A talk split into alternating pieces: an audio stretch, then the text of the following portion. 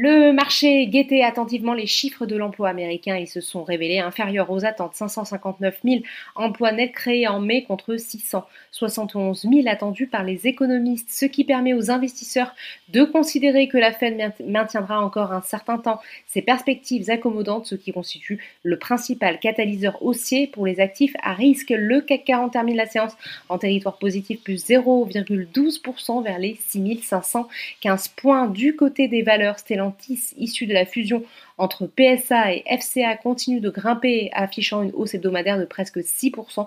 Le titre termine en tête de l'indice avec une hausse de presque 3%. Saint-Gobain progresse de presque 1%, toujours porté par ces annonces de la veille, très encourageantes pour les résultats du premier semestre. ST Micro rebondit, plus 1,41%, rebond également pour la tech, avec Capgemini qui gagne 1,45%, deuxième plus forte hausse. À l'inverse, Renault lâche presque 2%, lanterne rouge du CAC 40, le titre très pénalisé par l'annonce du report du lancement du nouveau SUV électrique Aria de son partenaire Nissan Motor en raison de la pénurie mondiale de puces prévue initialement mi-mai, mi-2021. Le lancement devrait avoir lieu cet hiver. Dans l'actualité également, Vivendi cède 0,27% après avoir annoncé être entré en discussion avec le financier américain Bill Ackman afin de céder une part supplémentaire de 10% de sa filiale Universal Music Group avant d'en distribuer 60% du capital à ses actionnaires et de l'introduire en bourse sur le SBF 120. Valorec a bondi jusqu'à plus de 40% en séance après le lancement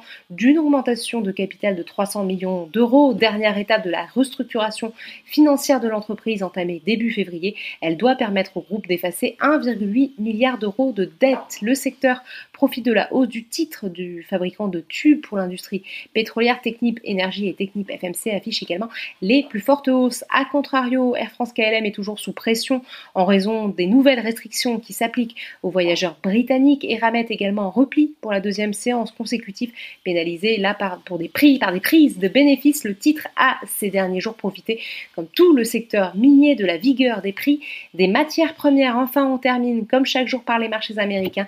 La bourse de New a ouvert en hausse après la publication des statistiques sur l'emploi qui confirment la reprise économique en cours aux États-Unis, sans toutefois alimenter les craintes d'un durcissement de la politique monétaire. Voilà, c'est tout pour ce soir. N'oubliez pas, toute l'actualité économique et financière est sur Boursorama.